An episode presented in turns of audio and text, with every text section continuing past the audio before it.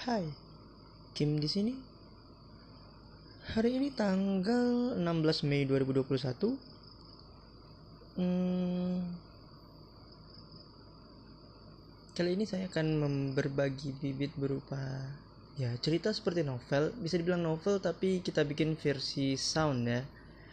Semoga pe cara penyampaian dan cara saya bercerita itu cukup bisa diterima dan bisa dinikmati oleh teman-teman semua. Kita mulai dari part 1 dan ceritanya berjudul Si Kibo. Hari ini seperti biasa, aku berangkat menuju, menuju sekolah dengan mengandalkan kedua kaki yang tampak tak berisi ini. Tapi nggak tahu kenapa, setiap langkah yang kulakukan pagi ini terasa berat seperti ada penolakan dalam diri. Yang seolah berkata, untuk putar balik dan tak perlu bersekolah hari ini. Namun tak kuambil pusing. Karena setelah dipikir kembali, ya emang aku dasarannya malas ke sekolah aja. Kayaknya kemarin gini juga deh. Sambil bersenandung, aku berjalan dan melihat ke kanan dan ke kiri. Lingkungan yang sudah kuhafal bertahun-tahun karena selalu melewati jalan yang sama. Terkadang membuatku merasa bosan. Sekolah semakin tampak.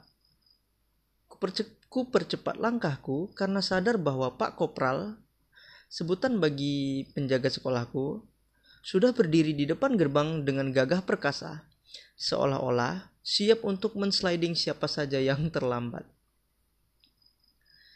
Seketika langkahku terhenti. Perasaan aneh yang sedari tadi kurasakan kini menjadi nyata dan hal itu benar-benar terjadi. Ah, sial. Gumamku dalam hati. Sepatu yang susah payah ku bersihkan tadi pagi kini telah terhias sempurna dengan kembang pasir yang masih segar, lengkap dengan beberapa lalat hijau di sekitarnya. Ah, tai!